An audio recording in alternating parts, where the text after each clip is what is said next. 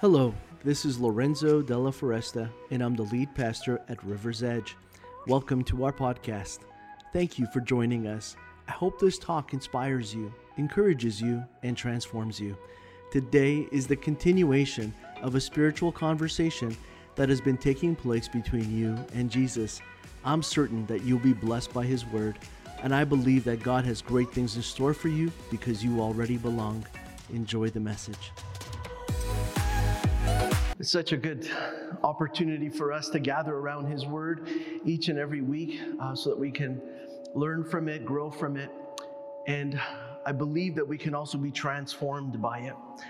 I believe that the sacred scriptures tell us what it is that it takes to live a life that is truly alive, what it looks like to live a life that is full and abundant. It provides principles and passageways into blessings that we otherwise would not be able to experience on our own. We have a way of searching for these things and trying to bring them into our life and hold on to them as tightly as we can, but we often experience the emptiness of how futile that can be because so many things can go wrong. But what God shows us is that even when things are going wrong, there are blessings and that there are things that He is working, not just in us, but also through us. And in our circumstances, they are not the final say on the story that your life is. And so when we think of what it looks like to be the one, to become the one that God wants us to be, we sometimes need to put aside selfish pursuits. But when we are searching for a relationship, when we're in a relationship and not feeling fulfilled or satisfied, we can often find fault in that which we are pursuing, what we are experiencing, what we are living. And so we've been looking at a story in the scriptures that's found in the Old Testament in the book of Hosea. And it's a story that is not about love because Hosea is not in love with Gomer and Gomer is not in love with Hosea. But it's a story of God bringing two people together to illustrate what it looks like when his people are in a relationship with him that they don't want to be in. And interestingly enough, when we look at this particular story, in some way, every person who has ever lived is on a hunt for love. And we are also, in many ways, we're scared to death that we won't find it. And when we're in a relationship and we begin to see that romantic love fade, or there are things that tell us that we are possibly falling out of love or no longer in love like we had first envisioned or imagined, that we begin to look outside of that relationship. And the reality is, is that the story in which we're in is a story of how we can do the exact same thing in our relationship with God that there is this love that we have for God and maybe a desire to know more about God. There's this exploration stage that we may be in if we're just kind of dating with this idea of what it looks like to be a follower of God or a follower of Jesus who points us to God.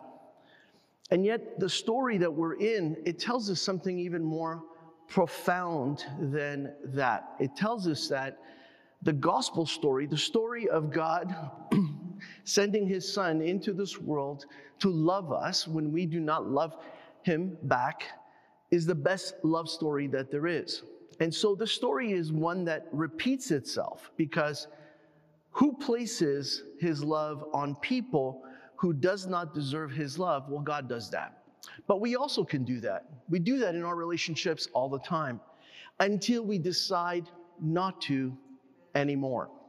There's, there's something that breaks in us, something that tells us that we've had enough.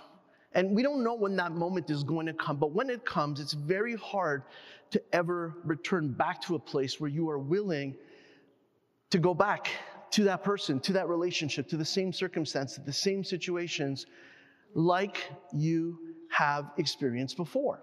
And so God speaks to us of how He is continuously taking us back. and, and continuously going after us and pursuing us and blessing us and doing everything that He can to give us everything that we need and us not recognizing that. And, and that's the story of, of Hosea and, and Gomer. This is their love story in a way, but it's our story as well. And, and I was going through this series and preparing for it, and I found this, this passage that I really wanted to focus in on today, because today we're going to be talking about what it looks like to settle for true beauty. And in Hosea chapter uh, 3, verse 1, this is what it says it says that the Lord said to me, Go and show your love to your wife again, though she is loved by another man and is an adulteress. But I want you to love her as the Lord loves the Israelites. And though they turn to other gods and love the sacred raisin cakes. What the heck are raisin cakes doing in this story? Why is the scriptures pointing out that God hates the way they love raisin cakes? It, it, doesn't, it, doesn't it pique your curiosity just a little bit? Now, now think about how we just came out of this season where we ate maybe a lot of panettone. Oh, sorry, that's me. I ate a lot of that. I do it every year. I love it. I, I, I buy it and I put it in my cupboards, and, and, I, and, I, and I already know that I'm going to be eating them for the course of about four to six weeks. That's how much of it I buy. And, and when my wife every once in a while wants to take it out for our guests and visitors, I look at her and I say, Don't touch that panettone. That's not for people. That's mine. That's mine. Now you would think that it's just, you know, raisins in there, but no, there's there's there's every flavor imaginable. And, and the thing about this passage, and, and what drives me crazy is that I, I don't understand what, what, what God was trying to say here with the raisin cakes. But then I realized that, wait a second, I remember reading about these raisin cakes before. There are a lot of stories in the Bible about raisin cakes. In fact, in 1 Samuel chapter 30, verse 12, it talks about how pressed raisins were, were administered to revive a fainting slave. It, it, raisin cake brought someone back to life. It's how miraculous it can be. And then there was another passage in which there was this, this generous list of, of, of food just provided by Abigail for David. And the way that she, she wanted to show her love for him as he went out uh, on a mission was that she gave him raisin cake. And then there were other times where, where David, after a great battle and after a great sacrifice in the temple, he made sure that all of the people got raisin cake. It was like a delicacy. It was seen as a sign of luxury. It was a demonstration of true honor when you gave someone a raisin cake. But when God describes it in this passage, He's saying that they're eating raisin cakes at another temple, at another altar to other gods. And he looks at it and he says, This isn't an example of someone who understands true beauty, but this is someone who understands the luxury it provides, but doesn't notice when it's leading them away from me. And there's something about that that speaks profoundly to our understanding of attraction. And so before we take Welsh cakes off the menu and Garibaldi biscuits and panettone or Christmas cake or even Poffert, which is a Dutch version of the same thing, and I've had them all, by the way. We need to understand what the true meaning of this actually is. And, and I want you to think back to last couple of weeks where we've been talking about this subject, and there was one particular passage in Hosea chapter 2 and verses that we read where, where Gomer says these words. She says, she talks about my wool. she says, My linen, my olive oil, and my drink. And then she decks herself with jewelry. She does this in verse 5 and then again in verse 13. And then after the going after the lovers who she thinks she can that can provide these things to her, she forgets all the things that Hosea did give her. And so she's more concerned with the, the raisin cakes that she had been receiving elsewhere than, than the raisin cake that, that Hosea was providing all along. And it isn't just a metaphor for the way that God looks after and looks at his people when they reject him, but it's also about the distractions that we're often faced with when we're trying to understand what true beauty is. Now, the thing in Hosea in chapter 4, verse 10, and then again in chapter 8, verse 14, is that God says that they build palaces and that the, their false prophets use both to prove that they have forgotten the Lord. And so God points this out. And he says, when you eat these raisin cakes, there's two things that are happening. One is that you are worshiping yourself, you're worshiping your feelings. Have you ever gone into a card shop and, and, and just like just looked at the cards and, and read what was written on the inside, and you were trying to find something that matched your feelings? And, and sometimes when you find something and it doesn't match your feelings, you kind of say, I can't say this. I can't give this card because I don't actually feel this way. And, and I, I, I've talked to a lot of people over the years who said that their, their, their struggle was actually finding a card for the person they were in a relationship with because nothing that they read was an indicator of how they actually felt. That sometimes what they were reading was a direct contrast to what they were living. And they found themselves sometimes taking a card that they knew they were lying when they gave it to the person they were in a relationship with. I'm not here to expose anybody having done that, but I'm sure this is an experience that you may have had yourself.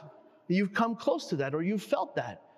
And, and you wanted to do something that was for the season, but recognize that your love didn't match it.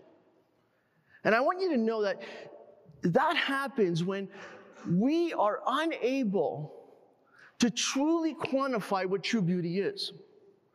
And there's something about our inability to see beauty for what it is and, and what it can be, other than through the lens of how we are feeling.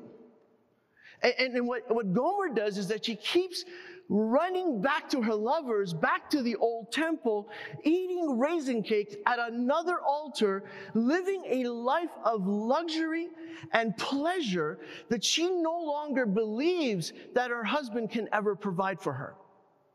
And when we get trapped into this kind of thinking, that's when we get lost in not only being able to see true love and true beauty, but then to experience it ourselves.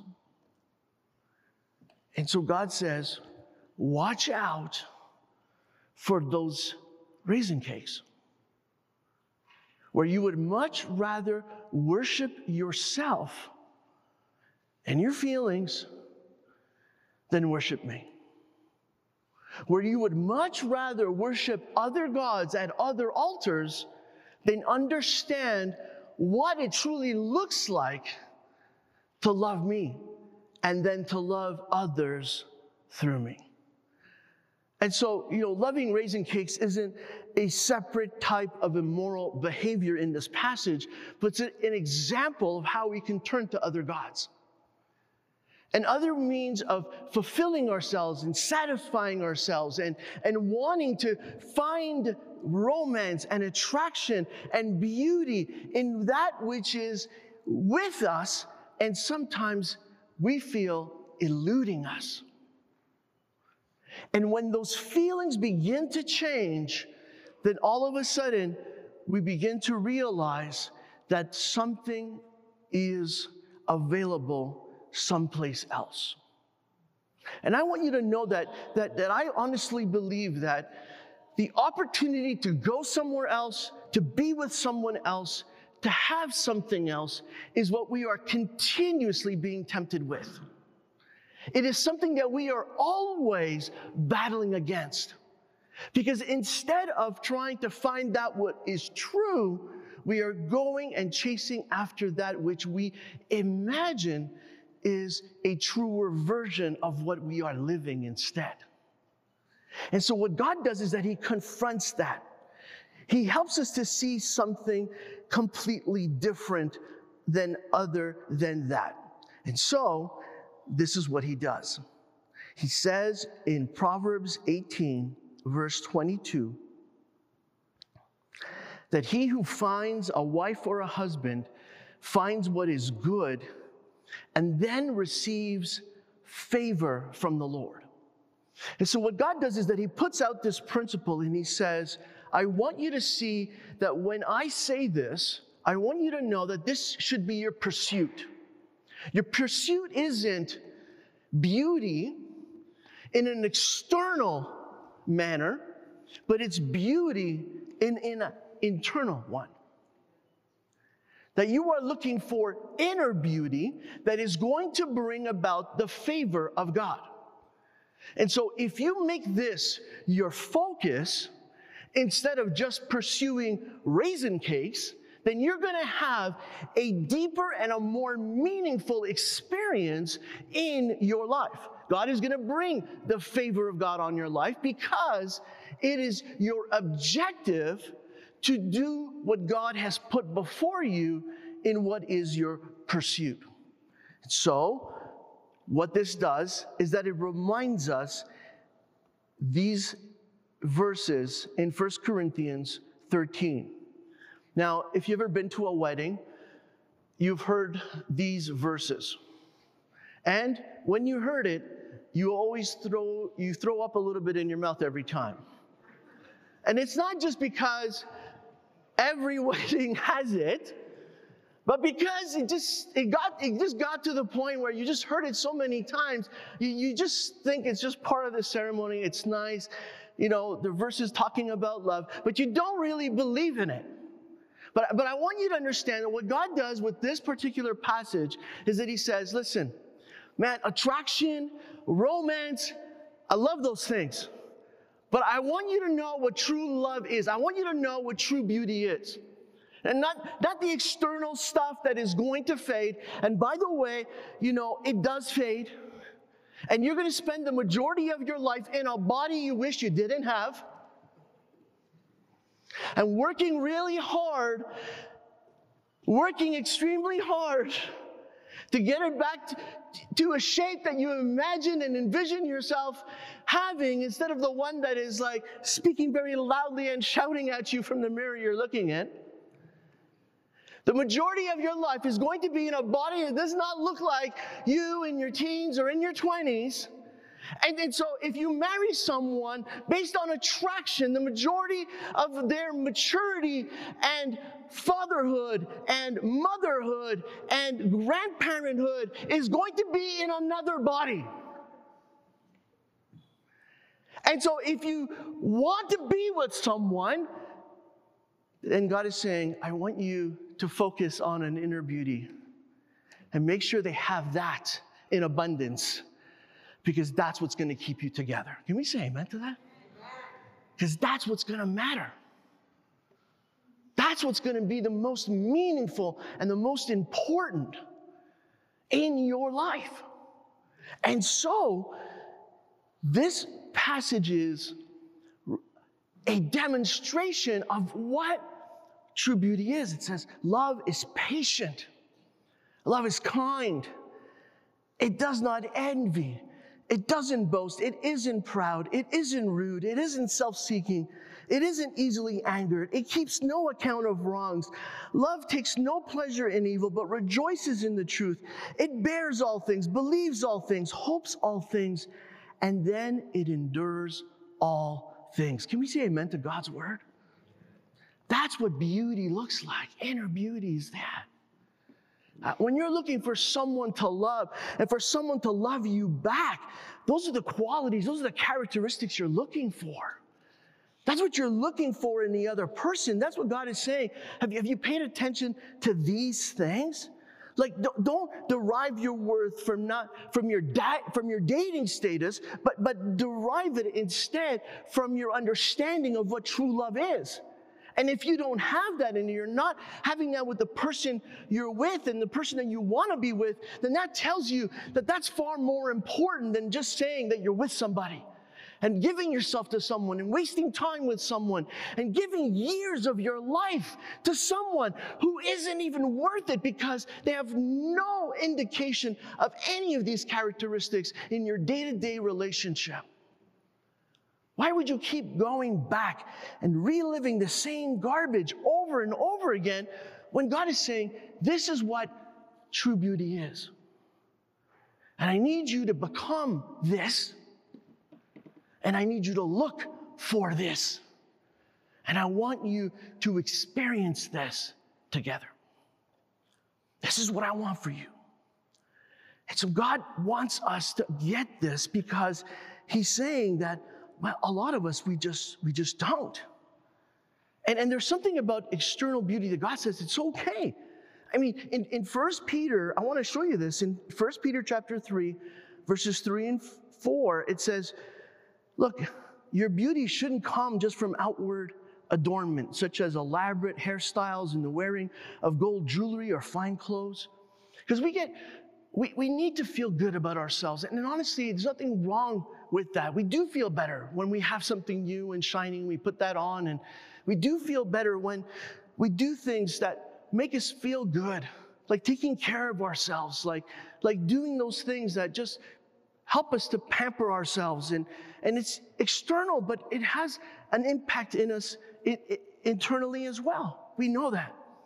But then verse 4 says, rather, it should be that of your inner self. It should be about the, the unfading beauty of a gentle and quiet spirit, which is of great worth in God's sight. God is saying those external things, if that's all you're focused on, then, then what's on the inside is being neglected. And, and, and that which is being neglected is actually what makes you shine. That, that's actually what makes you attractive. That's what makes you beautiful. That, that, that's exactly what God looks for, not only in you, but that's what other people need. And when they see that, you could be in a, in a wheelchair and it won't matter because you are the personification of what it looks like to be beautiful on the inside. And you live that every day on the outside.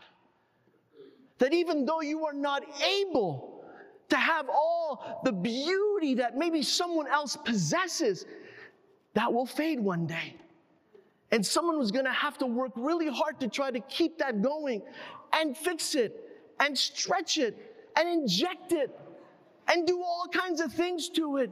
And they're gonna look crazier than ever. Because they're obsessed with the outside, but don't understand the inner beauty that God and other people really want on the inside.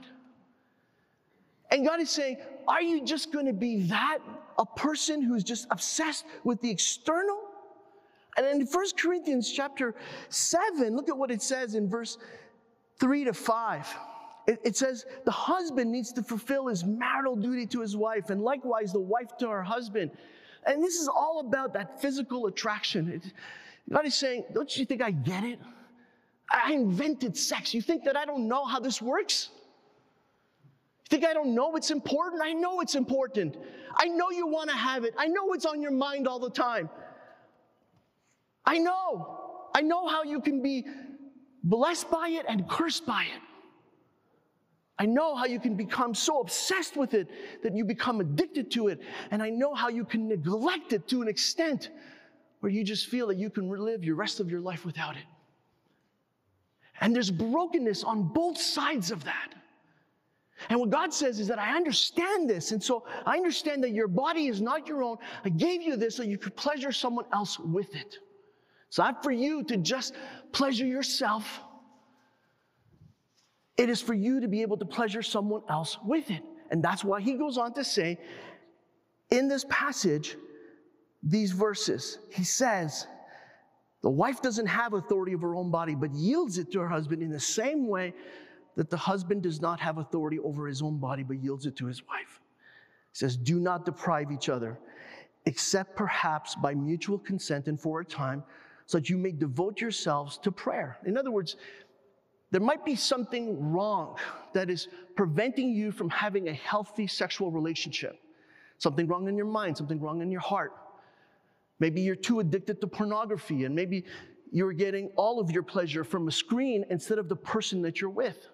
Maybe all that's happening in your life is happening in a way that is broken instead of a true reflection of what it's supposed to be like. And so God says, you keep looking at a broken mirror and you're trying to make sense of what beauty looks like. And it's so fragmented and so broken that you have lost sight of what it looks like for real.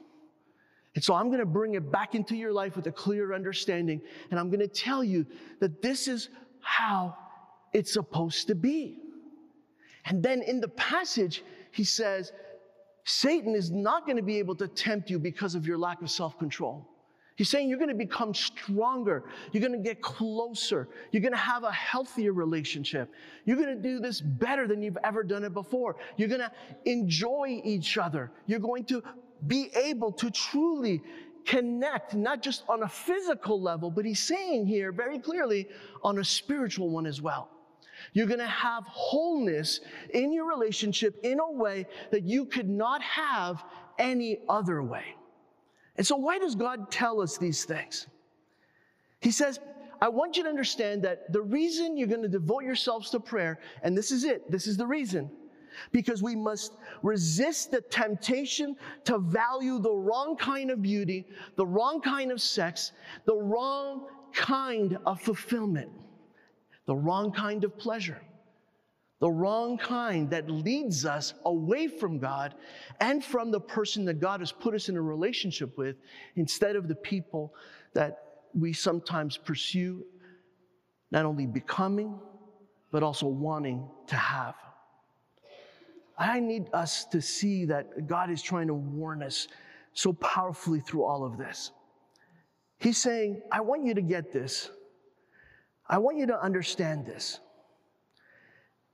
I need you to see what love truly is. And so in 1 Corinthians 13 and in verse 7, look at what it says here at the end.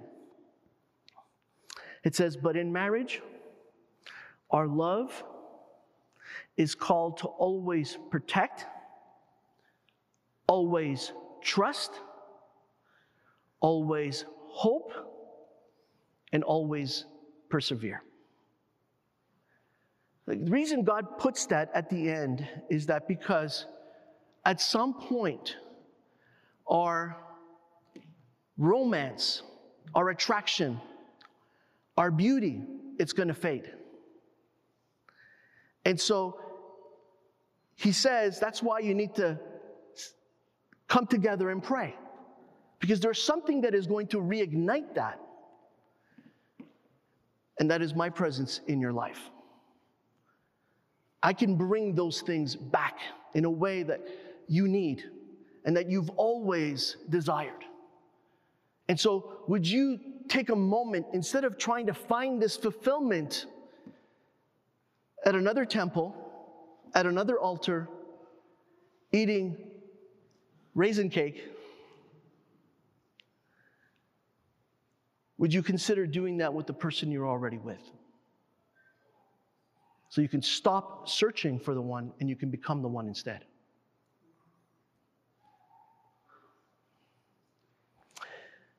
I'm always confused by your silence. Is it good silence? or is it bad silence? I, I, I can't always, I can't always tell. I can't always, I, am not always sure. But I, but I, I hope it's good. But if, but if we've de- developed, and here's the truth, an attraction to true beauty, then we're going to have nothing to fear. We're going to have nothing to fear. And, and I know a lot of people in this room, you, you're afraid to settle. You're afraid to settle with the person you're with. And, and I know why you're doing that because we are taught in this world and in this life that we have to always keep our options open. I want you to understand that the moment you start thinking this way, you know you're eating raisin cake.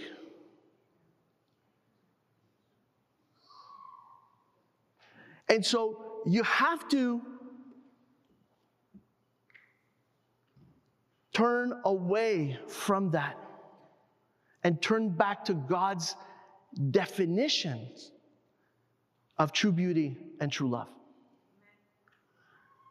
And so, if we are thinking this way, then you need to understand that the reality and the truth is, is that we're moving in a selfish manner. It's not that you're doing this intentionally, you're doing this instinctively. You're doing this because there is darkness and brokenness in all of us. Because we don't understand true love and true beauty. We don't know what to look for in another person, but we do know what pleasures us. And so, if the standard is what pleasures me, guess what? That's raisin cake. But if, if the standard is loving another person, sacrificing for them, giving ourselves up so that they can be fulfilled, that's true beauty. That is true love. And that is what we are looking for. That is what we are asking God for. And so, interestingly enough, Paul uh, quotes Hosea, and, and in Romans chapter 9 and in verse 25, and this is what he says He says, I will call my people those who aren't my people, and the one who isn't well loved, I will call loved one. And what God is saying is that if I can do this, you can do this. If you can understand how I do this, you can do it. Because I am with you, in you, working through you. This is the love that I bring with me, and I can bring that into your life. And I can make sure that the favor of God is, is on you, working through you, is having an impact in your life. And so let me ask you some questions here and think about this before we, we transition now into a time of prayer. And I want you to answer honestly within your own mind and heart. Are you drawn more to an outer beauty than an inner beauty? Generally speaking, will you be able to serve God better together with this person or apart? Do you desire to fulfill the biblical role of a husband and wife outlined in Scripture? Or are you just satisfied with just being yourself?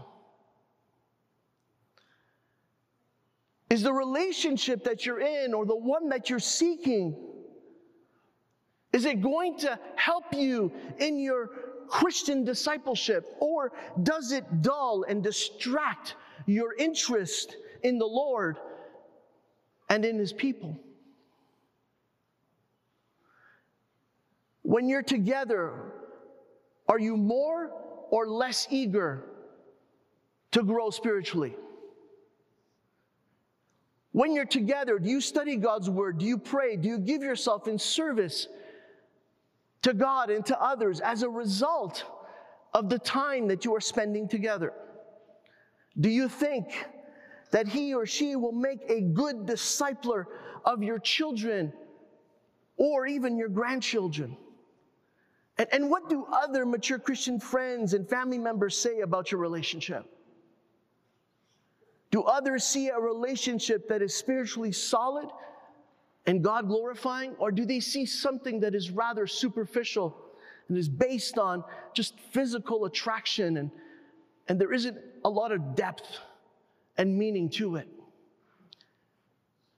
I know that what God has to offer us is sometimes different than what we think we can offer ourselves. And I know that it's totally different than even maybe what we've experienced in our past before. And I know what some of us are thinking. Sometimes you you date people and, and you realize that sometimes the person you've dated, um, you know, who said they were a believer, said they were a follower of Christ, they turn out to be worse than, than anybody you've ever dated. Sometimes even worse than anybody you ever married. And, and I just want you to understand that, that that's going to happen if you are unable to set the right boundaries around your own heart and mind. It is a reflection of how you are not able to choose what is good and right and acceptable and perfect for you. It is an indication of who the other person is. It is a testament to who you are, to what's missing, and to what needs to change in you and through you. You see, what God does is that He says, I want to give you a healthy understanding of what true beauty is. I want to give you an understanding of what real love is. I want you to go by these principles. And when you're making your choices, you're looking at these things and you're saying, Can I live up to this? And is a person that I'm seemingly attracted to romantically and, and, and, and I find myself drawn to them sexually, is this person also able to live up to the same standard? Are they at least trying? Are they going to make an effort? Is this something that they're pursuing? Is this something that they want? Is this an improvement that they want to see take place? Or are they just in it to test drive me? Take advantage of me, use me for as long as I allow them, and then when they fall out of love or I do the same, then I will move on to someone and something else. Because guess what? I kept my options open. And as far as I con- was concerned, this was never for keeps. I hoped it was. I believed it might be. And when they read 1 Corinthians 13 at my wedding, I thought maybe it could be. But now I realize that that wasn't true. And so now I'm going to go and look for someone and something else. And here's the problem with that we never become who we need to be, let alone for someone else to love and to have a better understanding of what true love and beauty is. Let's commit ourselves to becoming beautiful on the inside. Let's commit ourselves to standards that are higher than our own and not the, the broken standards of this world and of those around us. Let's live in a manner that shows us what true beauty and true love truly is. And then God says, I will favor you, I will bless you, and I will bring that into your life. You will have this because you have made a decision to become this. Because you have decided to become this, you will experience this. You will live this. Because you are devoted to this, you will have it. Then can we just take a moment and just say, God, you know, I wanna, I wanna, I wanna be beautiful on the inside. I wanna, I wanna live according to your, your, your, your standards and your principles. I want to experience true beauty. I want to experience true love.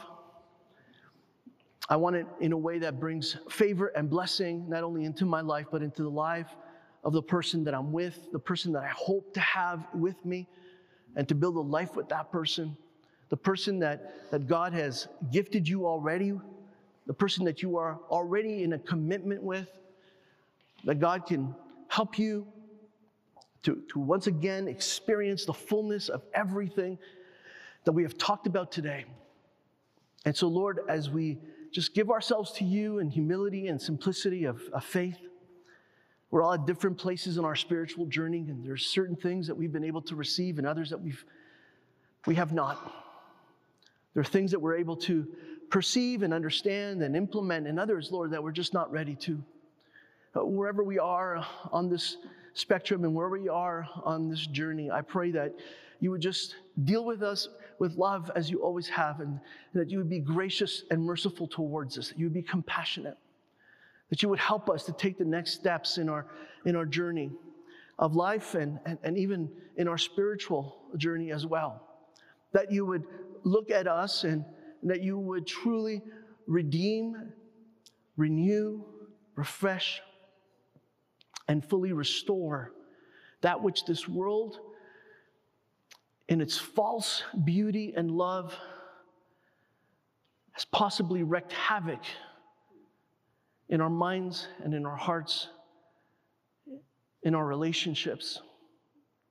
I pray, Lord, that we would experience something new and that you would lead us there in a powerful and loving way.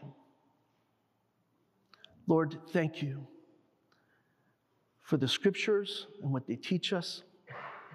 But thank you that you are with us always, even when we don't feel it, when we don't want it, when we sometimes don't even choose it. You are still there. And we pray these things. In the name of Jesus, amen. Amen. Thank you for joining us on the River's Edge podcast. I encourage you to take the message you have just received and allow it to go deeply into your soul. Let Jesus do the work that only He can do. A heartfelt thank you to all those that generously give to River's Edge and make this podcast possible. You too can be a part of spreading this message and creating life change all over the world by going to riversedge.life/give. You can also subscribe, rate, and share this podcast. Thanks again for listening, and God bless you immensely.